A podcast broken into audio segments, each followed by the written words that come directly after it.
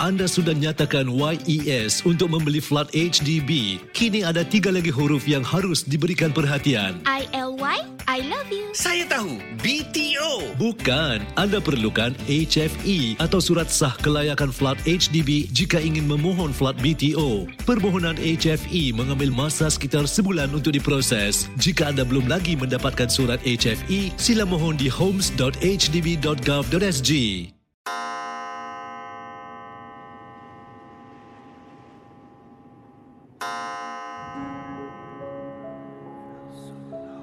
Selamat datang para pendengar Misteri Jam 12. Anda diundang bertemankan saya, Safwan Shah dan Adi Rahman setiap malam Isnin hingga Jumaat berdetik selepas 12 tengah malam. Kisah-kisah misteri anda akan kami kongsikan. Ingat, jangan terlalu taksub atau percaya dengan apa yang dikongsikan dalam gerun malam ini. Ia sekadar hiburan sahaja. Tiada siapa yang boleh mengesahkan kebenarannya. Jangan takut lawan.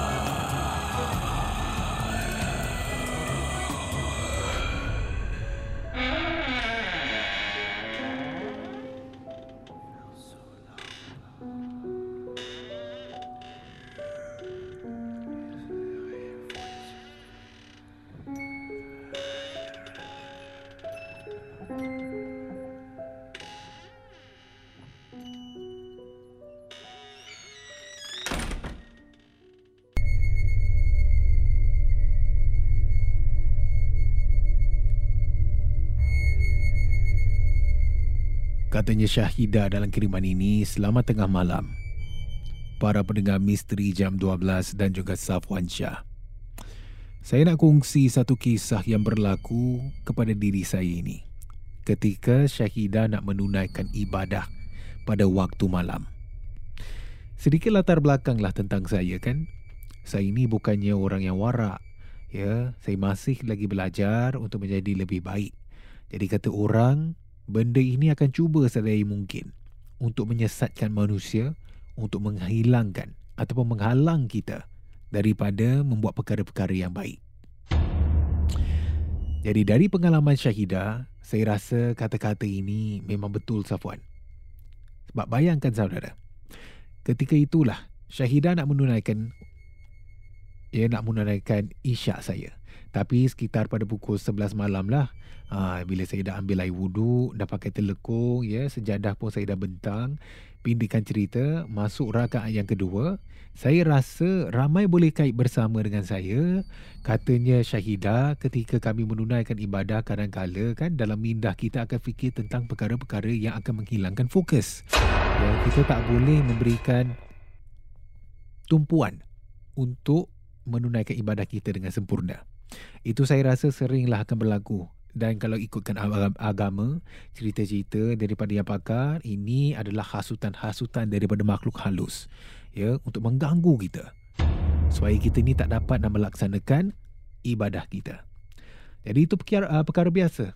Tapi pengalaman misteri saya ini berlaku selepas saya dah tunaikan ibadah isyak. Ya, jadi bayangkan saudara. Sedang saya duduk di atas jadah nak sambung kan baca doa-doa dan laksanakanlah perkara-perkara yang sunnah. Katanya Syahidah, saya tengah baca surah daripada surah uh, kursi kemudian ke Al-Fatihah dan sebagainya, uh, kemudian nak masuk tiga kul, katanya Syahidah kan, tengah-tengah jalan ni, tengah saya baca, bayangkan daripada saya sedar, tiba-tiba saya boleh terlelap Safwan. Betul, saya terlelap. Ya, dan pada masa yang sama bila saya tersadar balik, lap beberapa minit gitulah, dalam 2-3 minit saya tersadar, ya, saya masih lagi dalam keadaan uh, bersila, tengah duduk di atas sejadah tu dan uh, tangan saya ini di, uh, tengah menadah, uh, kirakan tengah tadah tangan lah. Jadi, katanya Syahidah, bila saya terbangun tu, saya rasa macam, alamak, ya nak kena mula balik, nak kena start balik lah. Saya nak mula daripada um, surah yang pertama. Jadi katanya Syahidah, saya baca balik. Ya, saya baca ayat kursi, saya baca Al-Fatihah dan sebagainya. Kemudian nak masuk tiga kul. Saya baca, kemudian terlelap sekali lagi. Betul Safwan, ini berlaku dua kali. Ya, saya terlelap. Dan saya tak tahu kenapa, sebab malam itu rasanya macam badan saya ini lemah sangat. Saya tak boleh nak fokus. Mata saya ini tak boleh nak buka ya rasanya sedang duduk kan dengan menggunakan telekung dan sebagainya. Katanya Syahidah ini tak pernah berlaku tapi pada malam itu sahajalah. Saya rasa macam tak boleh nak tunaikan. Ya. Perkara-perkara sunnah yang saya nak laksanakan pada malam itu. Jadi katanya Syahidah kali yang tiga, uh, kali yang ketiga bila saya sedar sekali lagi ya saya mula daripada atas saya baca lagi. Saya baca dan baca dan baca daripada sedar ni terlelap sekali lagi. Ya. Saat itu bila saya tersadar sekali lagi Safwa, saya terus macam batalkan niat. Saya buka uh, telekung saya, saya lipat sejadah, uh, terus saya baring atas katil. Uh, dan saat itu jugalah bila saya dah dalam keadaan lena, ya, dalam keadaan selesa tengah baring di atas katil, daripada rasa mengantuk tu, tiba-tiba rasa segar. Ya, segar sangat. Dan Syahidah memang tertanya-tanya lah kan kenapa tadi bila nak baca tak boleh nak baca dengan sempurna? Kenapa saya ini tak boleh nak baca dengan betul? Ya bila dah sampai di hujung-hujung tu tertidur. Dan sampai sekarang lah menjadi satu tanda tanya di mana saya pun tak tahu kalau itu mungkin lah mungkin kan saya ini terlalu penat ataupun mungkin itu adalah gangguan daripada mereka ini. Ya supaya saya tak dapat nak melaksanakan tu, uh, perkara-perkara yang sunnah, perkara-perkara yang baik ketika saya dah habis tunaikan solat ataupun ibadah saya. Sekian daripada Syahidah pada malam ini.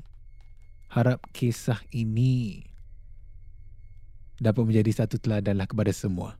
Ya, sejauh mana mereka akan mengganggu kita, jangan kita mengalah. Ya, jangan sesekali kita rasa takut sebab kita ni harus lawan Zafwan.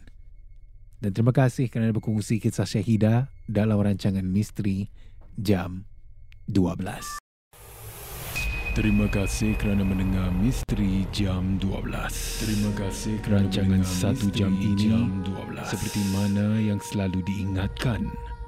Jangan mudah percaya, jangan terikut-ikut dengan kisah yang diketengahkan dalam rancangan satu jam. Misteri Jam 12 Gerun Malam. Sehingga kita jumpa lagi di dalam satu lagi malam. Misteri Jam 12 satu lagi malam. Gerun. Misteri Jam 12 Malam. Gerun.